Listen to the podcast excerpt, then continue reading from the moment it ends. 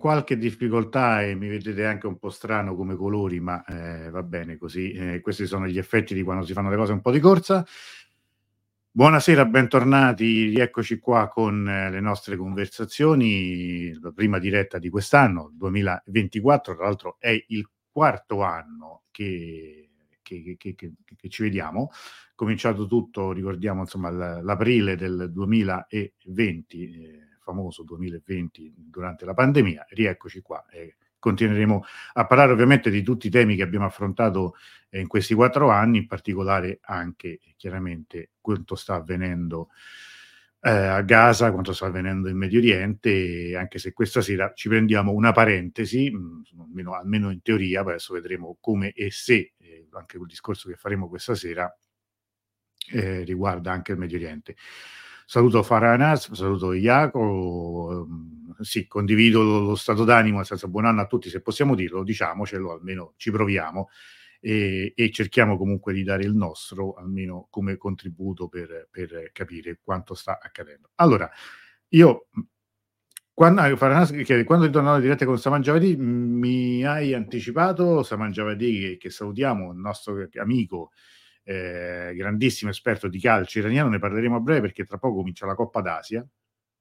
Tra l'altro ricordo come l'Iran tra l'altro sia nel girone insieme alla Palestina, che cioè, la Palestina come Stato sovrano non esiste, ma esiste per, per almeno le competizioni sportive, almeno alcune, e giocherà nel girone dell'Iran eh, tra, tra, poche settimane. Credo che quello che so è che eh, Asmun l'11 deve, deve, deve, stare in ritiro con la sua nazionale e quindi lascerà la Roma, però almeno la prossima partita la, la, è a disposizione, sperando pure che giochi magari un pochino di più pure con la Roma. Parentesi, scusate la parentesi calcistica, tanto saluto anche Teresa che fa gli auguri a tutti, che ricambiamo. Allora io a questo punto, mh, stavolta diamo precedenza a, alle donne, la nostra nuova ospite, eh, che presentiamo subito, che è Alessia Cannone. Buonasera Alessia, benvenuta. Buonasera, grazie dell'invito Antonello. Ah, grazie a te. Alessia è dire, responsabile del desk di Opinione Iuris riguardo l'Africa, giusto? Esattamente, sono io che mi occupo della, di questa area geografica estremamente complessa e, e, difficile, diciamo che non si può definire il continente africano come una parte eh, unica, omogenea. Mm-hmm. E quindi tramite Op- Opinion Iuris stiamo cercando sempre di eh, togliere un po' anche quella patina eurocentrica che caratterizza un po' le pubblicazioni eh, in Italia soprattutto eh, sul continente e di questo appunto me ne occupo col sostegno di Domenico.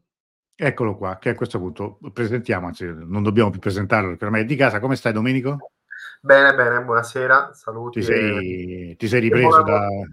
Sì, sì, sì sto la settimana, la settimana, scorsa eri febbricitante, proprio diciamo, diciamo, che abbiamo chiuso con Opinione Iuris l'anno e iniziamo l'anno nuovo con Opinione Iuris. E questa sera parliamo di un tema, eh, insomma, secondo me molto interessante, molto attuale e anche direi forse poco conosciuto tutto sommato, no? Cioè nel senso che adesso lo spiegheremo perché quando ho detto pure parleremo, il titolo adesso lo vediamo qui, nella locandina geopolitica delle terre rare, eh, devo dire che c'è stato insomma un pochino di, di, di qualche, qualche, dubbio, qualcuno che...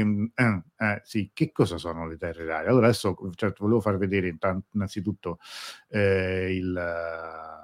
Sì, eccolo qui, il, la, la, copertina, tanto per, per capire anche che adesso mettiamo anche il link perché ricordiamo che Opino Iuris si può acquistare anche in, eh, anche online, anche su Amazon, sia in versione cartacea sia in versione Kindle. Allora direi che, che iniziamo una breve introduzione di Domenico. Cosa sono queste terre rare famose? Po' per essere in scia con quello che dicevi te, eh, quando mi sono confrontato con il mio grafico per organizzare la copertina delle terre rare, ho detto guarda Ciro, dobbiamo organizzare una copertina per quanto riguarda le terre rare e ho detto, quindi hai qualche idea? E lui mi ha detto, mi ha guardato un po' stranito, no? Ho detto, ma mm. sai che sono le terre rare? Ha detto, sì, sì, uno di quei territori dove, di cui te ne occupi tu sperduti. Ho detto, no, no, no, non è quello, non è quello. Ah, ecco. Non sono rare perché sono non scoperte. Le terre rare che cosa sono? Sono sostanzialmente, secondo la definizione che l'UPAC, che è eh, l'Unione Internazionale di Chimica Pure Applicata, sono sostanzialmente 17 minerali definiti minerali rari, che di fatto sono la base per comporre tutto ciò che oggi utilizziamo nel campo della tecnologia. Quindi immaginate dallo schermo del PC, tanto per dirne uno, del cellulare, anche ai missili, o eh, ad esempio tutte le componenti che vengono utilizzate, eh, immaginate i microchip o ehm, diciamo l'alta tecnologia ehm, per quanto riguarda il digitale. Quindi praticamente tutto ciò che viene utilizzato, viene creato oggi nel mondo, almeno sempre ripeto, con, eh, per quanto riguarda eh, l'alta tecnologia, viene utilizzato attraverso le terre rare. Ma perché rare? Ecco, questo è... rare non tanto nella, nel dove si trovano, perché se oggi noi, eh, banalmente, io vado nel giardino di casa, tiro fuori un pezzetto di terreno, probabilmente all'interno di questo pezzetto di terreno ci sarà una componente minuscola di uno di questi minerali di cui vi dicevo. Mm. Il problema rare è perché la concentrazione in grandi quantità è rara, quindi non troviamo facilmente depositi di questi minerali talmente ampi da poter essere utilizzati semplicemente o in modo molto, come dire, eh, molto facile. Rare proprio perché eh, è complicata l'estrazione. Per utilizzare una metafora che ha utilizzato eh, Pitron, che è un giornalista francese che ha analizzato tanto l'aspetto delle terre rare, estrarre le terre rare, quindi questi minerali dalla roccia, è un po' come estrarre il sale dal pane.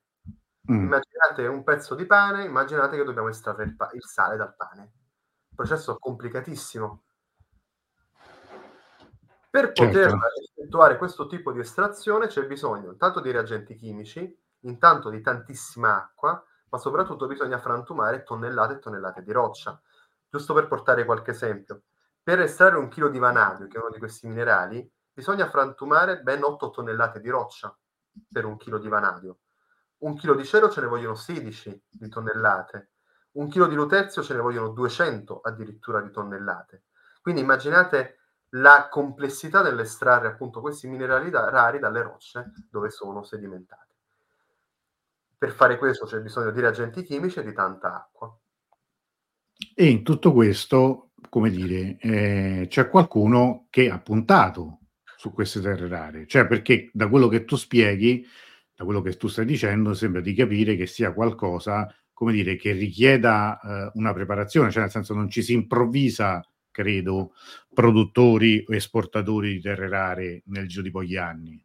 No, ma la cosa strana è che eh, il primo a parlare di terre rare, immaginate nel 1992 eh, in Cina Deng Xiaoping dice già il Medio Oriente è il petrolio, noi abbiamo le terre rare. Quindi già nel 92 loro avevano bene in mente l'utilizzo che si possa fare di questi minerali e proiettandosi già in un futuro, che è quello che stiamo vivendo noi oggi. Oggi quando parliamo di alta tecnologia, bene o male, il grande pubblico sa di che cosa parliamo, ma immaginarlo nel 92 bisogna essere stati visionari. Certo. Il problema è questo, che la Cina alla fine degli anni, all'inizio degli anni 2000 deteneva il 98% delle terre rare, oggi ne detiene il 70%, quindi vuol dire che in poco più di 20 anni il consumo di queste terre rare è stato enorme, ma è la base di quella che viene definita la transizione energetica eh, diciamo che stiamo vivendo in questi, te- in questi, tempi. Quindi chi va ad accaparrarsi queste terre rare si accaparrerà una fetta di mercato importante. È giusto, eh, prima di passare la parola ad Alessia, scusa, scusate, dire eh, quello che diceva allora eh, il leader cinese che, come dire, che le terre rare oggi sono il nuovo, il nuovo petrolio. È, è, esagerato o siamo già in questa, in questa in quest'ottica, in questa misura di, di forza? Allora, il Covid ha un pochino rallentato mm. questo tipo di ragionamento. Tant'è che poi durante il Covid noi abbiamo addirittura c'è chi aveva riproposto l'apertura delle miniere di carbone. Ok? Sì ma poco prima del Covid, soprattutto prima della guerra in Russia, tra Russia e Ucraina, si parlava tantissimo di transizione verso le energie in un certo senso rinnovabili. Immaginate i pannelli solari, immaginate una serie di, eh, diciamo, di innovazioni che però hanno, come dire, la necessità di avere delle batterie. E questi, i minerali rari diventano una componente fondamentale per le batterie, tanto per dirne una. Quindi immaginate una transizione dell'economia verso un'er- un'epoca sostanzialmente tutta digitale. immaginate di quante terre rare abbiamo bisogno e chi le detiene detiene una fetta importante di mercato. Ricordate sempre che, ad esempio, l'Unione Europea voleva abolire l'utilizzo della costruzione delle macchine che vanno a diesel o vanno a, a benzina. Poi è stata, eh, diciamo, hanno fatto un passo indietro per, evi- per, evidenti motivi di impossibilità di portare eh, a compimento questa idea. Ma immaginate un mondo dove tutto va a batteria, quanto possano essere determinanti tutti questi minerali. Certo. Allora, Alessia, venendo, venendo a noi, innanzitutto una, una breve presentazione, da dove sei collegata? Eh, sono nella grande capitale italiana di Roma. Ah, sei, sei, sei, sei qui, in, sei, sei, qui nell'urbe. Sei qui nell'urbe. Esatto. Hai te, dico io pure, però insomma, non, è proprio, non, è proprio, la città più facile in cui vivere oggi. Però, eh, se non sbaglio, tu hai, eh, non so se, se, sei di Trieste o hai studiato a Trieste? Sì, ho fatto la triennale a Trieste, la magistrale a Gorizia e poi ho, fa- ho fatto un master alla CIOE qua a Roma e adesso mi trovo qui da un, due anni. Ho lavorato in ambito umanitario tra il 2018 e il 2019 in Burkina Faso. Mm-hmm. E, um, adesso qua in Italia ho lavorato per altre piccole onlus, eh, quindi diciamo che la mia passione del, per l'Africa è veramente venuta in seguito alla mia permanenza nel paese in quei sei mesi. Che più di qualcuno, il Burkina Faso è un, è un, è un paese che, devo dire, colpisce pure mh, nell'ambito, insomma, ormai per passare tanti anni, una persona che ha lavorato, che poi è diventato anche responsabile di una ONG importante, aveva vissuto, ha fatto la sua esperienza più importante proprio in Burkina Faso. Infatti lui si, si considerava quasi Burkina Bay, forse se non sbaglio si, dica, si dica, no? E allora, veniamo, veniamo adesso a noi. Perché l'Africa c'entra così tanto? Se c'entra, penso di sì, con le terre rare. Guarda, io vorrei ricollegarmi a quello che ha detto Domenico riguardo alla Cina. Negli anni 90, quindi già il governo cinese aveva compreso l'importanza vitale di queste terre rare ed è proprio già dagli anni 90 che la Cina si era mossa sul continente africano eh, dal punto di vista economico, quindi non solo come quello che sappiamo, la parte infrastrutturale di investimenti, ma proprio anche la ricerca di queste terre. Ed è anche per questo che al, ad oggi eh, si ritrova anche ad essere avvantaggiata rispetto ad altri competitor quali possono essere appunto gli Stati Uniti. Gli Stati Uniti dall'inizio della War on Terror eh, sono molto concentrati in Africa per quanto riguarda la parte della sicurezza, della cooperazione e allo sviluppo, quindi mh, diciamo che la parte economica è sempre stata lasciata un po' da parte. Mm. Con l'arrivo di Obama qualcosa è cambiato, è stato organizzato il primo summit eh, Africa-Stati eh, Uniti, più che altro per mh, mhmm, aprire le porte alla politica estera americana nei confronti delle elite africane. E diciamo che negli ultimi anni, nel 2022, Biden eh, sta cercando appunto di infiltrarsi nel mercato delle terre rare eh, africane, però è vero che c'è un notevole ritardo su questo rispetto a, alla Cina. E in più abbiamo ovviamente tanti altri, abbiamo l'Unione Europea che si interessa, eh, abbiamo poi anche al- altri paesi del Medio Oriente. Diciamo che è uno scacchiere che, mh, da cui sì, la Cina sembra essere il maggior uh, detentore, diciamo, delle eh, licenze eh, esistenti. Vedremo poi come se la giocheranno i vecchi attori internazionali, in seguito poi anche a quei rigetti che sia da parte delle popolazioni locali che dei governi eh, hanno nei confronti delle politiche eh, appunto di questi vecchi attori occidentali.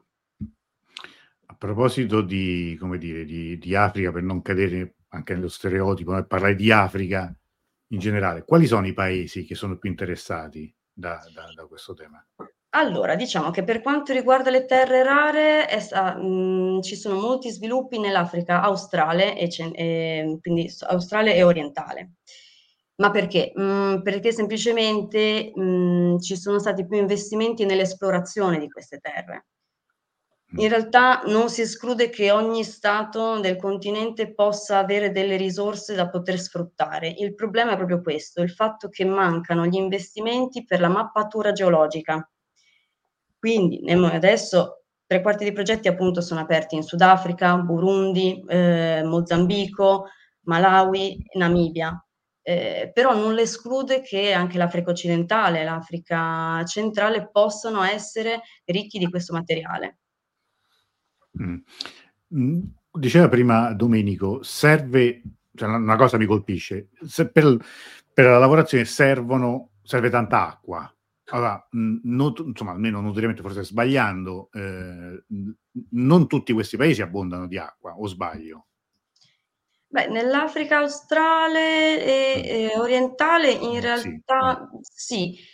Diciamo più che altro mh, il rischio è proprio la mancanza delle infrastrutture nel senso che mh, sono aree che mh, probabilmente sono in posti alquanto remoti, di conseguenza più che l'acqua, credo che manchi proprio il... Mh, proprio il, fisicamente la, la, possibilità o comunque il, come lo posso spiegare, il, cioè proprio il fatto di riuscire a costruire questi impianti e che non si, ricada, non si ricada quindi nel solito, eh, nelle solite miniere illegali.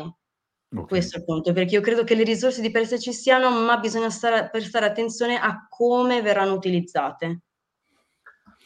Ah, mentre così avete introdotto posso, questo. Posso, Prego, posso una cosa a quello che diceva Alessia, giustamente. La questione di base è qual è la differenza tra una miniera legale e una illegale? E che banalmente quella legale ha almeno una parvenza di sistemi di bonifica delle acque. Perché immaginate che queste, queste acque, che, quest'acqua che serve a con i reagenti chimici a staccare i minerali dalla roccia, poi dopo è un'acqua contaminata. Mm. E che se non hai un buon sistema di filtraggio è un'acqua che viene reimmessa nel bacino da dove è stata, da dove è stata prelevata, quindi andando a impattare da un punto di vista di ambientale in modo disastroso. Tant'è esatto. che la Cina, ad esempio, ha visto diminuire anche la sua portata dello sfruttamento delle, delle, delle, proprie terre rare, proprio perché ci sono stati dei problemi da un punto di vista di inquinamento, che se in alcune regioni può essere trascurabile, in altre no. Immaginate che eh, i villaggi intorno ai grandi fiumi eh, cinesi, ci sono alcuni villaggi dove mortali- l'indice di mortalità da tumori dovuto all'inquinamento delle acque è altissimo. E allora la Cina che cosa sta facendo? Dice ok, noi abbiamo tante riserve, però ci servono riserve da altri paesi, perché lì magari l'impatto ambientale per noi è trascurabile. E allora ha fatto accordi con il Myanmar, lì vicino, oppure accordi prova con alcuni paesi africani proprio per riuscire a, eh, come dire, gestire le terre rare prodotte in altri paesi e quindi che inquinano altri paesi. E alcuni di questi paesi africani invece hanno detto no, perché eh, ci sono appunto le ricadute ambientali che preoccupano in un poco. Giusto questo per aveva detto Alessia. Esatto, di cui avevamo già visto nel, nel, corso degli anni, soprattutto negli anni 90, quando c'era l'estrazione illegale eh, di diamanti e di oro, effettivamente poi le acque risultano molto spesso inquinate, la qualità dell'aria anche mh, in determinati casi è abbastanza scadente e ne risente sia ovviamente la popolazione locale che viene sfruttata per l'estrazione dei, dei minerali e anche l'ambiente, perché poi consideriamo anche il fatto che le miniere portano a un'erosione ambientale notevole. Quindi si sta cercando anche a livello internazionale con uh, l'istituzione di varie eh, partnership di mh, creare delle sorte di linee di good governance per l'estrazione dei minerali, eh, in questo caso anche delle terre rare. E, però insomma poi nel pratico bisogna vedere se queste vengono applicate. Mentre diciamo, presentando questo, questo argomento, come state parlando, venivano in mente, devo dire, eh, soprattutto eh, storie, immagini eh, da uh, film eh, di fantapolitica, di fantascienza. No? Cioè, la, la, classica situazione in cui si scopre una nuova riserva. Io, una serie che, che, che, che, cito spesso è quella for All Mankind, no? in cui si immagina tutto un, un, che, l'umanità abbia fatto un corso diverso, la storia, perché sono stati prima i sovietici ad andare a raggiungere la Luna e addirittura, addirittura l'Unione Sovietica non cade, diciamo, insomma, eccetera, eccetera. Però ogni volta che, come dire, si avvicinano a qualche, eh, a qualche cosa di nuovo, per esempio su Marte, poi alla fine sulla Luna, ci sono nuovi minerali che soppiantano ovviamente i fossili, quindi in un futuro, un futuro che poi per noi già è passato, eh, non esiste più il consumo di benzina, eccetera, eccetera. E, e in questo contesto le potenze si fanno una guerra, magari non proprio aperta, ma terribile, sono in, in una competizione terrificante. Ora, visto che parliamo di geopolitica, ora non per forza la geopolitica debba, debba coincidere con il conflitto o con la guerra, però ci sono delle, delle ci sono state come dire delle, delle scintille, dei momenti di crisi in questi mm, diciamo, diciamo questi 30 anni, diciamo, da quando è cominciato a diventare un, un, un, tema conclamato e ce ne sono di possibili aree di scontro tra, tra le grandi potenze? Eh, allora, Antonello, ehm, all'interno del numero, come sempre, ci sono i contributi dei, dei nostri analisti e poi ci, ci, piace confrontarci anche con gli esperti del settore. All'interno del numero, questo sulle, sulla geometria delle terre rare, c'è sia l'intervista a Sofia Calanzakos, che è la massima esperta nel mondo di terre rare, è una docente che insegna eh, negli Emirati Arabi, ma anche a Giuseppe Sabella, che eh, è italianissimo ed è stato l'autore del libro intitolato Lo scudo ucraino, cioè il perché la guerra in Ucraina potrebbe avere legami con lo sviluppo dei minerali delle terre rare. E, ehm, quindi la guerra in Ucraina potrebbe essere il primo caso di una guerra sul campo combattuta per appunto sfruttare queste riserve, queste risorse. Per quale motivo? Perché eh, la zona um, orientale dell'Ucraina, quindi parliamo all'est, diciamo tutta la parte est dell'Ucraina, è una zona dove ci sono tantissime riserve, ad esempio di litio, che è uno di quei, eh, come dire, di quei minerali che servono proprio per, per tutto questo che, di cui stiamo parlando. E, ehm, la guerra è scoppiata nel febbraio del 2022. Nel novembre del 2021 Kiev sta per sottoscrivere un accordo con l'Unione Europea per dare in gestione eh, una parte almeno dello sfruttamento di questi giacimenti di litio. La tempistica fa quasi riflettere, cioè nel senso mm. l'Ucraina decide di punto in bianco di sganciarsi dai, eh, dalle società russe che normalmente gestivano questi territori, questi terreni, per sottoscrivere un accordo con, con gli europei. Tre mesi dopo è scoppiata la guerra. E allora un'ipotesi è va bene l'accerchiamento della Nato, va bene la, dire, eh, la deriva morale dell'Ucraina, va bene de- denazificare il paese, ma in realtà il motivo potrebbe essere molto più banalmente la gestione di queste enormi ricchezze del sottosuolo ucraino. Questo solo per venire all'Europa, ma se parliamo d'Africa, Alessia potrebbe parlarne per giorni. Considerate tutte le guerre che sono scoppiate e che ancora si combattono in paesi eh, africani, di cui ovviamente noi sappiamo poco nulla, ma si combattono per la gestione di, di minerali o di, di, di, materie prime. Prima avete parlato di diamanti, eh, sappiamo che le guerre mondiali africane, insomma, chi gestiva i diamanti eh, aveva grande interesse a destabilizzare quella zona. Prima avete parlato di, di Burkina Faso, io, a me viene in mente anche il Congo, e eh, immaginate tutta la regione del Katanga, del perché c'era stata la secessione. Insomma, gira e rigira, passano gli anni, ma le dinamiche fondamentalmente sono sempre le stesse. Quindi una volta si combatteva per carbone e acciaio, nel Novecento si è combattuto per il petrolio, ancora oggi si, lo si sta facendo, probabilmente il prossimo secolo vedrà il combattimento eh, tra le grandi potenze, lo scontro tra le grandi potenze per le terre rare. Tra l'altro nel, nel, nel numero si parla anche di Artico, Artico è qui la sfida. Sì, perché l'Artico, eh, diciamo, si lega eh, tanto con quello che stiamo dicendo per un motivo molto semplice, che il surriscaldamento globale, il cambiamento climatico, tutto ciò che vogliamo dire, sta inaspettatamente aprendo delle, degli orizzonti nell'Artico che, si, che erano inimmaginabili fino a qualche anno fa.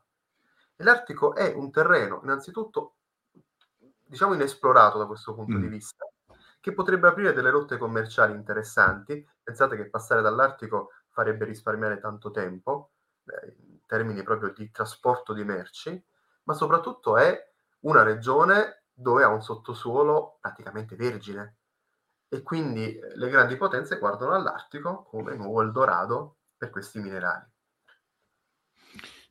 Visto che questo non so esattamente perché non l'ho letto tutto il numero, quindi non so se si è accennato, ma qualche qualche mese fa uscì la notizia che in Iran, visto che qui parliamo di Iran, si cominciava a parlare di terre rare, cioè si sono trovati dei giacimenti che pareva fossero, come dire, molto interessanti da questo punto di vista. Non so se questo vi risulta, se anche diciamo, nella preparazione del numero questo sia emerso o sapete dirci qualcosa allora, in più? Personalmente non abbiamo approfondito l'aspetto iraniano, ma ci siamo confron- concentrati sostanzialmente su, se dato un'occhiata alla, all'indice sì. eh, ecco, Artico, Africa, su che cosa sono le terre rare, partiamo da lì, Unione Europea, spazio, quindi abbiamo dato priorità a questo e priorità all'Asia centrale eh, per la prospettiva italiana, cioè guardiamo all'Asia centrale, cerchiamo di ricavare un minimo di spazio anche nostro per riuscire a eh, essere tra i primi partner nella gestione, di, non, non tanto nella gestione delle terre rare, ma essere tra i primi partner commerciali, come in realtà in un certo senso già lo siamo. Ci siamo concentrati poi sulla transizione energetica e poi anche su quelle che sono le la domanda, ma questa transizione energetica alla fine dei conti è sostenibile o meno, mm. considerando tutte queste, tutte queste problematiche? Quindi sull'aspetto iraniano, eh, in realtà quando abbiamo chiuso il numero non, non ci siamo, non ci siamo concentrati. No, ma credo che sia, che sia come dire, un, un tema soltanto all'inizio, cioè nel senso mm. che ma è un, un, po' come dicevamo prima, cioè se noi scaviamo anche, anche um, qui in Italia, in, in, Calabria, ci potrebbero essere dei giacimenti di terre rare come, so, come esistono anche in Francia. Però qui ritorniamo al punto di prima. In Francia, ad esempio, lo sfruttamento è stato interrotto perché altamente inquinante. E allora hanno detto basta, qui non, non, non riusciamo ad estrarre più nulla. È un po' come quello che avveniva in Nord, in Nord America, ma anche negli Stati Uniti, quindi Canada e Stati Uniti, per quanto riguarda eh, le nuove metodologie di estrazione del petrolio. Arrivato a un certo punto hanno detto fermatevi, perché state eh, provocando danni ambientali che sono superiori ai vantaggi per la riduzione dell'inquinamento atmosferico. Quindi era insomma tutta un... si andava a, creare un cortocircuito non, da poco. Beh, insomma, sembra un po' come dire un discorso per cui è, è, tutto molto bello per chi poi alla fine lo sfrutta e come dire, facciamo le cose ecologiche per noi, ma molto inquinanti per gli altri. Insomma, mi sembra, mi sembra che tu, se, se, così alla fine riduciamo insomma un po' rozzamente il, discorso, però eh, non, non, mi, sembra molto lontano poi, poi dalla realtà. Non so se Alessia sa, sa voleva aggiungere qualcosa. Eh, allora, in realtà io stavo pensando, era la visita di Raisi nel, quest'estate, vero, sì, in Africa, e lui è stato, uh, aspetta, se Burkina Faso, se non, se non sbaglio, sì, in Kenya credo, e eh, forse addirittura, aspetta, in, in Uganda. Sì. E, sì, sì. e sto pensando all'Uganda che effettivamente la regione in generale dei Grandi Laghi si stima sia molto ricca di questi minerali, quindi sarebbe da capire se effettivamente mh, poi da quelle visite quali accordi economici siano, eh, siano sì, insomma, sì, infatti io ricordo che all'epoca anche la stampa iraniana aveva dato, con, come dire, sì, aveva dato ovviamente notizia del fatto, anche con un certo stupore quasi, perché insomma che il fatto che l'Iran avesse necessità, intenzione di curare così i rapporti con i paesi africani era una cosa abbastanza nuova, perché insomma l'Iran sì, ha avuto in passato legami, contatti con il Sudan per motivi politici, prima ancora diciamo dei, dei rapporti di buon di buona solidarietà con il Sudafrica, soprattutto post, post apartheid, però insomma non è che abbia proprio, come dire, delle, dei contatti fortissimi. Questo potrebbe essere, insomma, diciamo un, un, motivo valido probabilmente per, così, per la Repubblica Islamica, per avere un contatto forte lì. Ma soprattutto, so. se posso aggiungere, perché eh, questi minerali sono fondamentali, per esempio, per i droni. Mm diventano una componente importante per i droni, per i missili.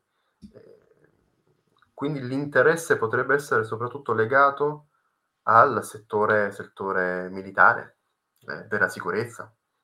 Eh, ripeto, sono minerali che servono alla costruzione di tutto ciò che oggi è tecnologico. Davvero, dal, dallo schermo del cellulare ai missili, a, eh, ad esempio le componenti per la chirurgia di precisione per quanto riguarda l'ambito sanitario medico, davvero ovunque e quindi c'è sempre una maggiore richiesta. Tornando ad Alessia, parlando di Africa, diciamo, ritornando a, al discorso, a un discorso più meramente eh, geopolitico, quindi di strategie di alleanze, di partnership, di influenze. Quali sono oggi i paesi che noi possiamo dire, quali sono le aree e i paesi che possiamo dire in cui la Cina ha messo i piedi, come dire, da tanto tempo e, e sono fortemente legati alla Cina. Beh, possiamo in realtà guardare tanto sempre a quest'area, quindi della l'area un po' australe e orientale. Abbiamo avuto moltissimi progetti in in Mozambico. E poi anche tutta la parte credo del Zimbabwe, quindi diciamo paesi in cui normalmente in realtà non non se ne parla molto, se non vabbè in questo caso il Mozambico più per ehm, la questione del del jihadismo, però diciamo che, mhmm, la Cina un po' i piedi li ha piantati dappertutto. Farti un esempio, per parten andando dalla parte opposta in Africa occidentale, ehm, si è occupata della costruzione degli stadi in Costa d'Avorio per la prossima Coppa d'Africa. Mh-mh. Quindi in realtà ricercare effettivamente una Cina, mhmm, negli stati, in realtà la si può trovare più o meno dappertutto con qualche piccolo investimento, un grande investimenti, dipende dagli interessi e da quello che il paese può offrire. Quindi, sì, diciamo che non sap non non vorrei proprio, dare, delle degli stati precisi. Io direi che effettivamente è un po', è un po' come un'epidemia la Cina, e la troviamo la troviamo davvero ovunque. A proposito di epidemia, ehm, se posso aggiungere, quando è scoppiato il Covid e e c'è stata la corsa ai vaccini, lì c'è stata una grande battaglia geopolitica su chi forniva i vaccini a quali paesi africani. Ehm, da una parte c'erano i russi, da una parte c'erano i cinesi, c'erano anche gli indiani che volevano e anche noi, diciamo il mondo occidentale con i nostri vaccini, volevano andare in Africa a, ehm, a portare appunto il vaccino e quindi lega e creare ancora di più, rafforzare il legame tra questi paesi e le varie, poten- le varie potenze. Il Covid è stato davvero un, un momento geopolitico incredibile eh, per, per, tanti, per, tanti, aspetti e questo è uno di quelli che poi secondo me negli anni si studierà e si approfondirà in modo, in modo, in modo importante. Cioè il ruolo che hanno avuto i vaccini nel, nel costruire legami tra i grandi stati e le, e le nazioni cui appunto avevano bisogno. Eh. Sì, certo, sono, sono questi quattro anni, diciamo, che, accennavo prima. Come scusa?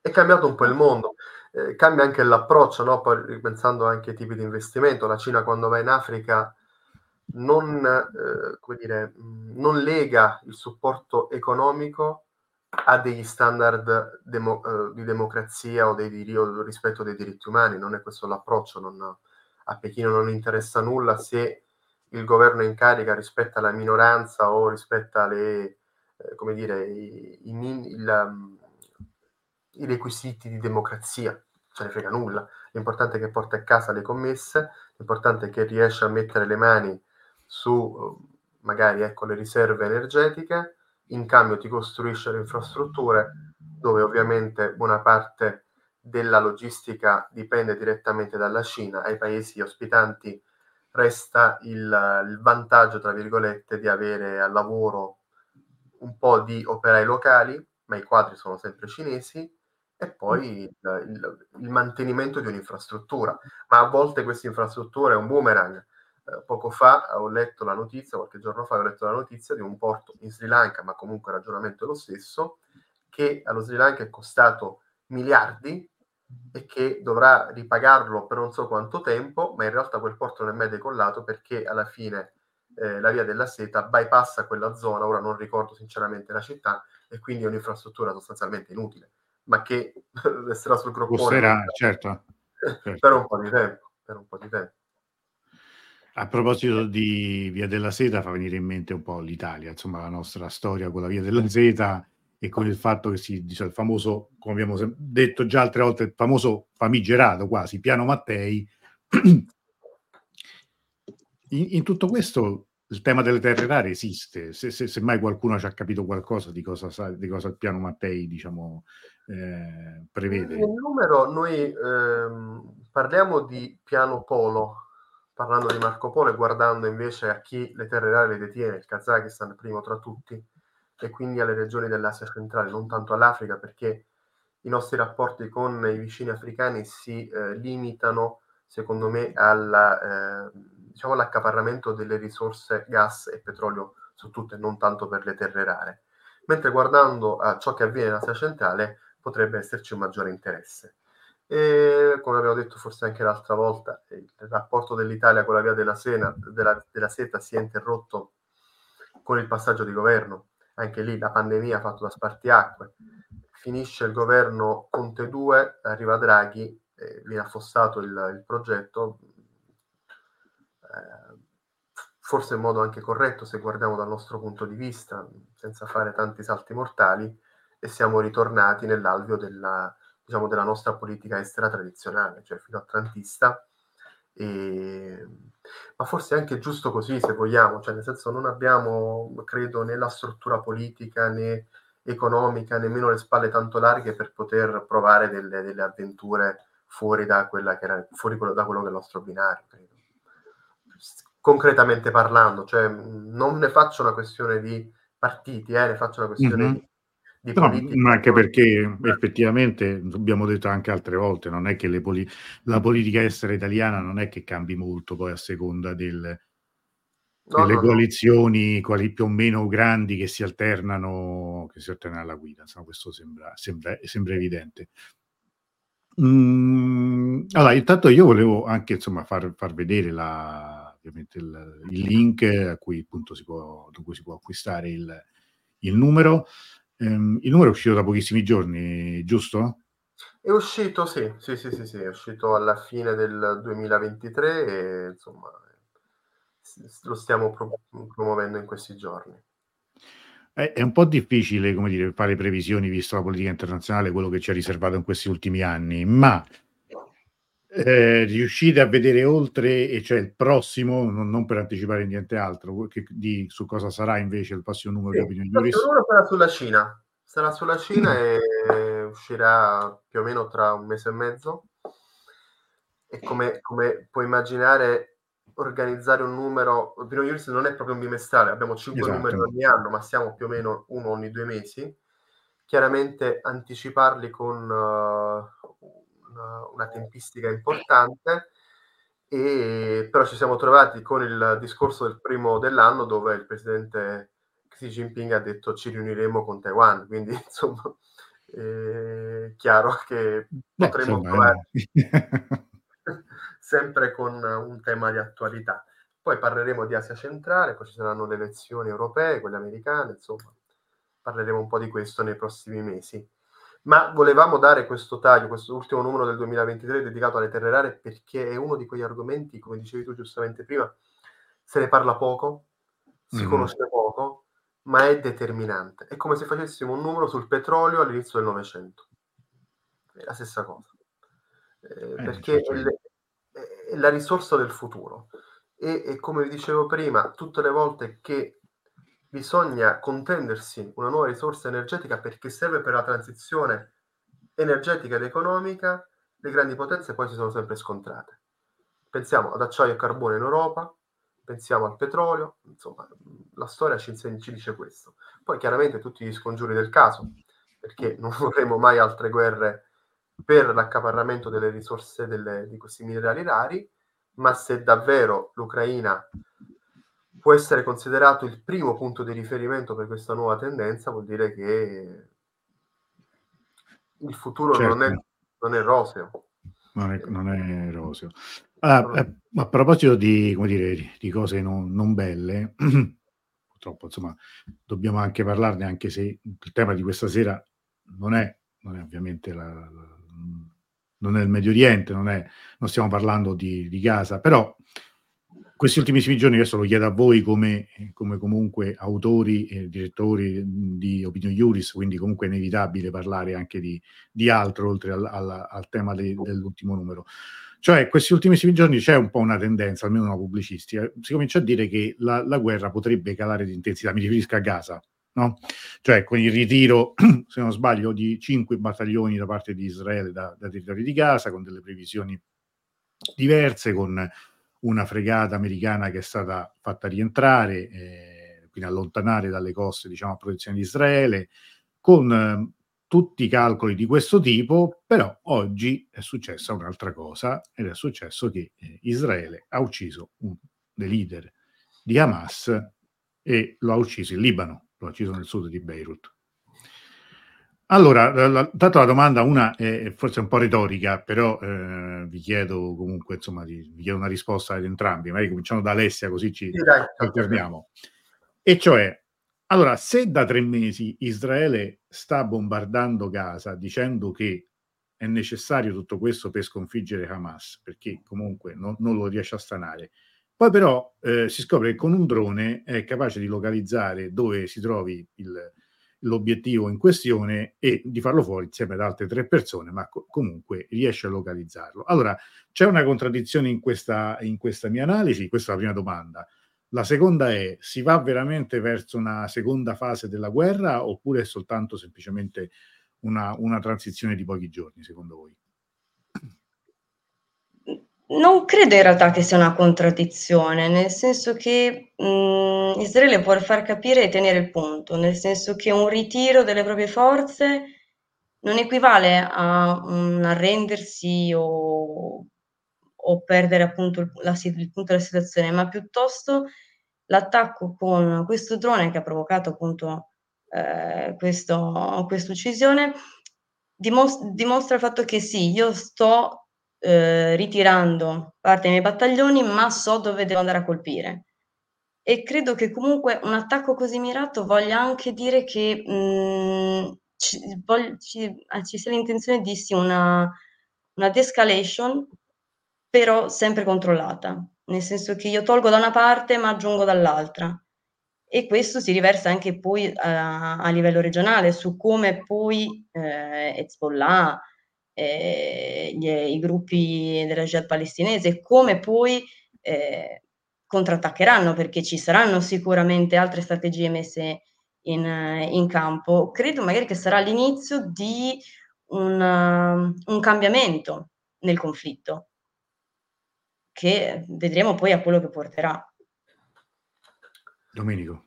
Ma intanto quando ho letto la notizia mi sei venuto subito in mente perché l'ultimo incontro che abbiamo fatto, forse l'ultimo dell'anno, non so se ne, non, non, penso che ne abbia fatte altre dopo, no. e mi hai chiesto uh, quale altro fronte si poteva aprire. No? Io ti dicevo, secondo me non tanto l'Iran perché è complesso, ma vedo più probabile un fronte, un fronte in Libano. Immagina per un secondo che questo attacco di oggi che ha ucciso un, uno degli esponenti di Hamas, eh,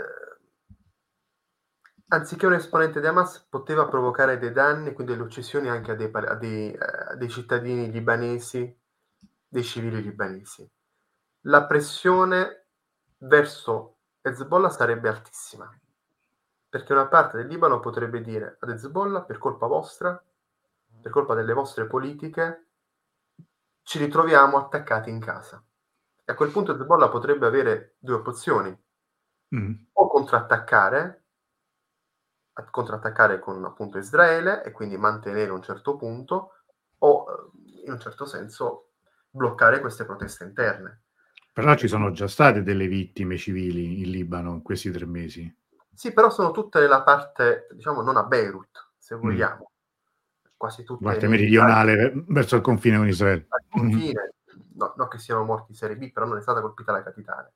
Mm-hmm. Però, se posso permettermi, sia Israele che il Libano e Hezbollah in generale si ricordano bene del conflitto del 2006, certo. che per quanto abbia visto molte più vittime eh, in Libano, anche Israele se ricorda molto bene. E di conseguenza sì, ci, credo che secondo me si rimarrà su questa linea, sul fatto degli attacchi mirati. Non, Hezbollah, secondo me, cercherà comunque in qualsiasi modo di contrattaccare, ma di non estendere fisicamente proprio la linea di eh, conflitto con, con, le forze israeliane.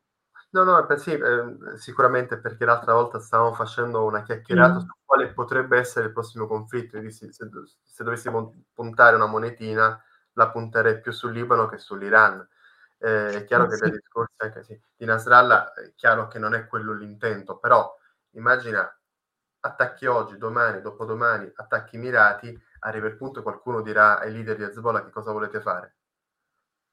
Volete reagire? Se non volete reagire... Anche perché diciamo, il momento in cui ci si aspettava una reazione da parte di Hezbollah era, era dico tre mesi fa, però quasi, cioè nel senso che adesso eh, sembra, sembra, abbastanza mh, complicato per qualcun altro, diciamo anche diciamo, tutto il cosiddetto resistenza, intervenire eh, e intervenire magari in modo eh, dire, efficace, intervenire in modo da, da fare male veramente, perché mh, a questo punto non so quale potrebbe essere il, il, il, la, la, strategia da, da parte di, di chiunque. Mm, per, per, un paio di settimane abbiamo parlato di, di UTI, appunto abbiamo fatto la diretta mm, eh, con voi, abbiamo fatto, abbiamo, ne abbiamo parlato, improvvisamente anche qui hanno scoperto tutti che esiste anche lo Yemen, dove peccato che insomma sia stato eh, martoriato da una guerra che dura tantissimi anni, ma finché eh, come dire, la guerra era lì non, non è interessato quasi a nessuno e adesso improvvisamente ci si è accorti anche dello Yemen. Però quel fronte, e per quanto delicato sia per quello che riguarda i commerci marittimi, eh, marittimi alla fine sembra meno sensibile in effetti di, di, di, del Libano, cioè di, quello che può accadere lì. Ma sì, anche perché eh, poi Nasrallah nel suo discorso faceva riferimento ad una linea rossa, no? Diceva, se superate una certa linea rossa saremo costretti ad intervenire. E allora mi chiedo qual è questa linea rossa? Cioè, se degli attacchi mirati a Beirut possono rappresentare una linea rossa, è vero che non hanno colpito i leader di Hezbollah, ma hanno colpito i leader eh, di Hamas, ma in un certo senso... Sì, dire... eh, ricordando che, che, questo leader di Hamas domani avrebbe incontrato Nasrallah, cioè è come dire ehm, avere da parte di, di, Israele completamente sotto controllo la situazione in questo senso. Chiaro, chiaro. E quindi Beh, insomma, immagino, di... immagino anche come eh, in un certo senso un messaggio che si vuole mandare ad Hamas a dire sì, ora dobbiamo fare qualcosa perché rischierebbero poi di non essere credibili. Attenzione, io mi auguro che non ci sia nessuna escalation, eh, sia ben chiaro, ma ragioniamo su quello che potrebbe essere la reazione. No, certo, certo, certo. No. È, è, è, chiaro che devo dire che a questo punto anche all'interno stesso, diciamo, de, de, de, anche dell'opinione favorevole all'asse della resistenza, forse altro che disillusioni, cioè nel senso che, che effettivamente dopo tre mesi, dopo eh, eh, non, non, so quanti più morti, ma probabilmente se ci avviciniamo più ai 30.000 che ai 20.000, eh, eh, diciamo, che cosa altro dovrebbe accadere perché da quest'altra parte ci, ci, ci possa essere una, una, reazione. Evidentemente questa reazione non ci può essere o nessuno è oggi è in condizione di mettere a repentaglio la propria sicurezza, la propria stabilità, la propria stessa probabilmente esistenza. Eh... No, ma perché, Antonello, scusami se ti interrompo, io sono eh. sempre del parere, magari mi sbaglio, eh, che la causa palestinese è quella causa che serve a tutti per mettere bocca in Medio Oriente, ma in realtà nessuno vuole morire per Gaza. Cioè, nel senso, la, Pal- la Palestina se resta così com'è, quindi con un problema fisso per Israele e Medio Oriente dove tutti possono mettere bocca, va bene così. Ma eh, se domani la questione palestinese dovesse risolversi, due stati, non lo so, a che titolo un domani Hezbollah, lo Yemen, l'Iran, l'Egitto, la Turchia potrebbero alzare il dito e dire secondo me bisogna fare così? A nessun titolo perché lì ci sarebbe uno Stato sovrano. Sì, sì, ehm, questo, questo diciamo che, che, anche lo sfruttamento, diciamo la strumentalizzazione della causa, eh, sia a livello ideologico di propaganda, ma poi anche a livello politico, diciamo geopolitico, di, di alleanze, questo, questo, questo è, è, vero. Colpisce come in questa fase non ci sia assolutamente nessuna, ormai dopo tre mesi, nessuna effettiva politica eh, internazionale, parliamo della comunità internazionale che, che è qualcosa di totalmente astratto, ma insomma che, che, assolutamente non ci siano le condizioni per parlare di un processo di pace, perché io trovo abbastanza impressionante quando si parla, quando la guerra finirà, poi faremo, ma mh, quale guerra? Cioè in questo momento secondo me tutto si può dire tranne che sia una guerra, insomma, cioè è, un, è, una cosa abbastanza eh, molto più simile a, un, dire, a una caccia e, e, a una distruzione totale, in cui poi sicuramente Hamas ha anche la sua forma di resistenza, perché altrimenti mh, probabilmente Israele avrebbe, avrebbe fatto una, una, passeggiata fino adesso, e invece probabilmente le cose non, stanno, non sono così semplici. Però non c'è nemmeno mi sembra una, un, una, reale condizione in cui si possa parlare poi di un processo di pace da, da io, chiedo, io, io, credo che lo, la strategia è questa sostanzialmente, ricreare quel cuscinetto di sicurezza di 20, 30, 40 chilometri dove non c'è più nulla. Poi non so mm-hmm. se, eh, come dire, eh, provvedere con dei nuovi insediamenti, quindi nuovi coloni in, quella, in quel territorio, non lo so sinceramente, sarebbe secondo me l'ennesimo autogol, ma creare una quarantina di chilometri di sicurezza, di cordone di sicurezza, per dire non ci sarà mai più un 7 ottobre. E si andrà avanti finché non si raggiunge questo obiettivo. Certo. Qui Gianluca dice, in certo modo hanno indebolito la sicurezza, c'è la probabilità di morti innocenti libanesi. Sì, questo, questo c'è, tra l'altro l- quello che prima ricordava Alessia, c'è la, la, la guerra del 2006, a differenza di quella del 2000, che ha lasciato perlomeno come dire, nella memoria il fatto della vittoria no? sulla su sconfitta storia di Israele, la cacciata dal sud del Libano, però invece la guerra del 2006 è vissuta, non dico come un autogol, ma comunque un, un conflitto scatenato, diciamo, che, che Hezbollah cercò e cui probabilmente sbagliò i calcoli e, e, e, effettivamente i risultati anche per le infrastrutture poi sul, sul Libano sono, sono, sono, stati devastanti, cioè si pagano ancora oggi, insomma, quindi questo sicuramente, sicuramente c'è. Anche se paradossalmente dopo il 2006 Hezbollah ha, eh, ha conquistato in un certo senso un, un primo piano, eh, sia nella mm. politica mm. nazionale che quella internazionale. Cioè oggi rispetto al 2006 parliamo di un'altra cosa, parliamo di un'organizzazione che ha un'area, un'area area militare, un'ala militare e un'ala invece politica, amministrativa e se vogliamo di governo con dei ministri e tutto il resto. Quindi in un certo senso qualcosina è cambiato. Beh, qualcosina sì, anche soprattutto dal punto di vista militare, per quanto in realtà Israele abbia le capacità militari di polverizzare completamente il Libano, perché le capacità militari le ha, eh, è vero anche che però Hezbollah può infliggere gravi eh, danni anche a, a, Israele. È tutta una questione di bilanciamenti, cioè quello che succede a Gaza si ripercuote su quello che succede a sud del Libano e, e come si comporterà Hezbollah è sempre stato il classico principio della deterrenza tra, tra, tra i, due, i, due, attori. Bisogna vedere se ci sarà un, dei, dei calcoli errati da una parte o dall'altra e vedere se ci sarà una reazione ancora più grave. Mi sembra un po', non lo so, nel, per quello che penso io, mi sembra un po' Un po' troppo, nel senso che credo che nessuno dei due sia intenzionato effettivamente a a riaprire il conflitto. Poi, per carità, non ho una sfera di cristallo, però credo che da entrambe le parti non ci sia per nulla l'intenzione di, ehm, continuare. Quindi magari si spingeranno fino a un certo punto bisogna vedere se però riescono a tirare prima il freno a mano. Eh, qui Gianluca dice anzi non, eh, non, pace con la portaerei Carter che ha dato il cambio della Ford poco fa. Ecco, quindi, quindi c'è già un aggiornamento rispetto a quello che, quello che stavo dicendo io prima. Quindi effettivamente uno fa dei calcoli poi effettivamente possono essere stravolti nel giro di, di pochissime ore. Poi come dicevamo l'ho detto più volte eh, non sempre tutto ciò che avviene avviene per un calcolo ragionato. Cioè immagina oggi viene colpito a Beirut un leader di Hamas. Mm-hmm.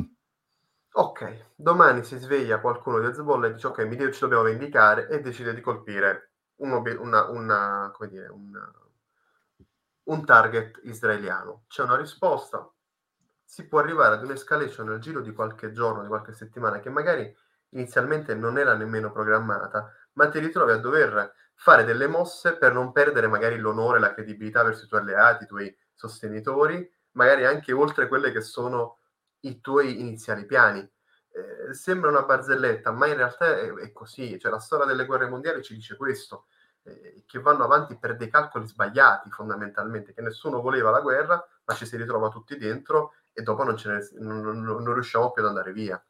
Certo. Allora, io direi che per eh, ecco, questo, questa sera ne, abbiamo trattato molti temi, il principale, l'abbiamo detto in, in apertura, è l'ultimo numero appunto di Opinio Iuris, ricordiamo, abbiamo messo il link adesso tra un attimo, lo, lo, lo ricondivido perché lo potete acquistare già da subito, anche con anche online, quindi leggerlo in Kindle, quindi in formato elettronico. Ehm, per quello che riguarda invece il, la crisi in Medio Oriente avremo modo di parlarne, ne riparleremo a brevissimo, adesso a breve darò comunicazione anche delle, delle prossime dirette. Allora, grazie Alessia per essere stata con noi. Grazie ancora. Magari alla prossima, alla prossima parleremo magari anche, ecco, chissà, anche dei legami appunto di, di Iran e paesi africani sarebbe interessante come tema da, da approfondire, anche per capire. Poi, poi appunto, eh, magari nella prossima volta ci spiegherai come poi Africa sia una cosa talmente grande e differente, no? per cui l'Algeria e il Sudafrica probabilmente hanno meno elementi in comune di quanti magari so, ne, ne, possono avere due paesi europei eh, tra di loro, insomma, tendiamo a generalizzare tutto, ma no, poi non è così, quindi magari sarebbe interessante parlarne, parlarne nuovamente. Domenico, eh, noi ci vediamo magari quando presenterai il, il volume qui in, fisicamente, insomma, in presenza a Roma. Il 24 gennaio. 24 gennaio, prossime presentazioni invece non a Roma, così le diciamo pure per chi... La eh, allora, al momento quella a Roma il 24 gennaio, dovrebbe essere una inizio febbraio a Napoli, ma non mi hanno ancora confermato la data. Perfetto, va bene. Dunque, resteremo sempre aggiornati. Ricordo che questo sarà anche un podcast, quindi tra, tra poco sarà, in, sarà, anche sulle piattaforme. Iscrivetevi al, al canale se eh, ancora non siete, non siete iscritti. Ci sentiamo prestissimo per i, per i, prossimi appuntamenti. Grazie ai nostri ospiti, salutiamo tra un secondo appena finisce la sigla e tutti gli altri, grazie ancora una volta per essere stati con noi e, e buona serata.